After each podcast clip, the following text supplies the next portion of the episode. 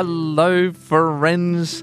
It is Sean here. It is Wednesday. The week is coming to the middle.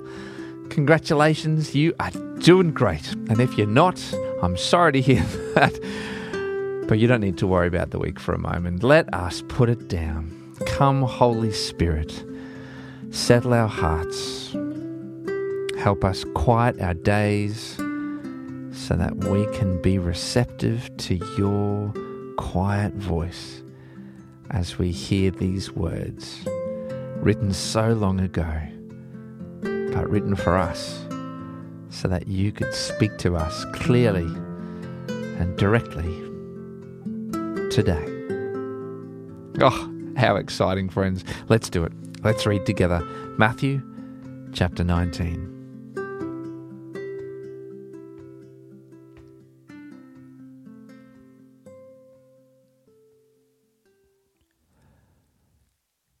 When Jesus had finished saying these things, he left Galilee and went into the region of Judea on the other side of the Jordan.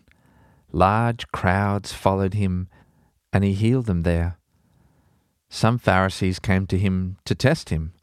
They asked, Is it lawful for a man to divorce his wife for any and every reason? Haven't you read, he replied, that at the beginning the Creator made them male and female, and said, For this reason a man will leave his father and mother and be united to his wife, and the two will become one flesh? So they are no longer two but one flesh. Therefore, what God has joined together, let no one separate.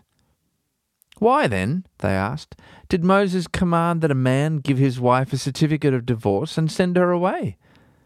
Jesus replied, Moses permitted you to divorce your wives because your hearts were hard.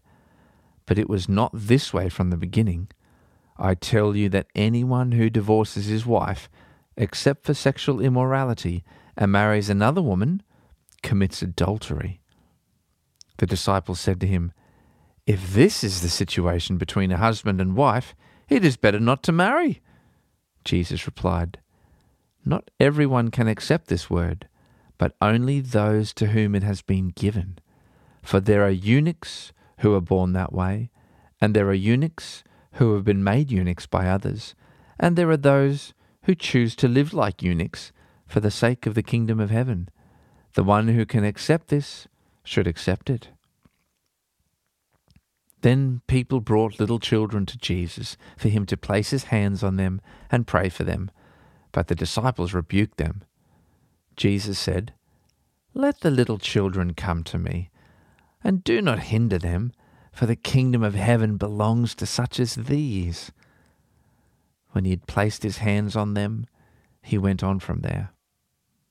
Just then a man came up to Jesus and asked, Teacher, what good thing must I do to get eternal life? Why do you ask me about what is good? Jesus replied.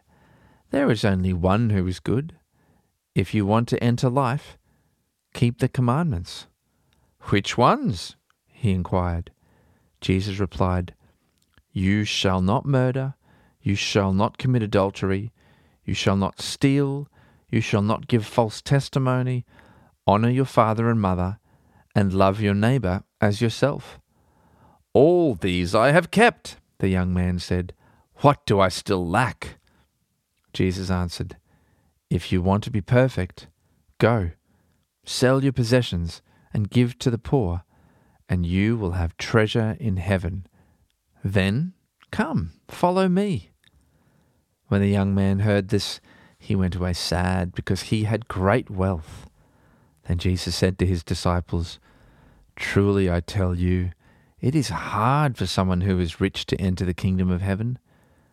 Again, I tell you, it is easier for a camel to go through the eye of a needle than for someone who is rich to enter the kingdom of God. When the disciples heard this, they were greatly astonished and asked, Who then can be saved?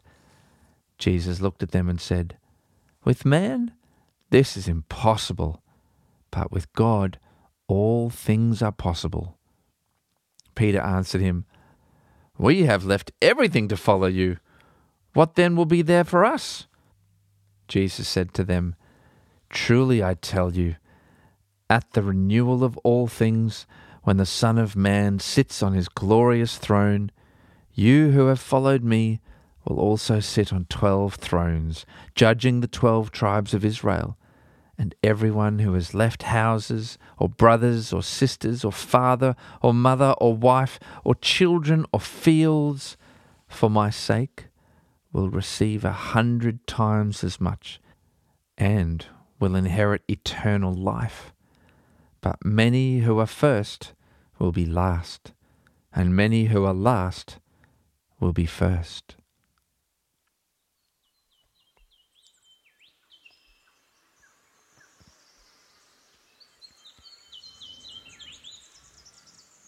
Jesus, your kingdom is just so different from what the world knows as normal. This kingdom where to be great, we are to be like little children, have a simple faith, to love you with an uncomplicated will to follow. And that gathering for ourselves all the things that the world would congratulate us for they just get in the way. Jesus, continue to focus our hearts on you, not the stuff of life that shouts so loudly at us for us to gather it up and create impressive collections around ourselves with friendships, relationships, knowledge, possessions, where you say, Follow me. Whatever you give up, I will give you one hundredfold. But follow me. Put my kingdom first.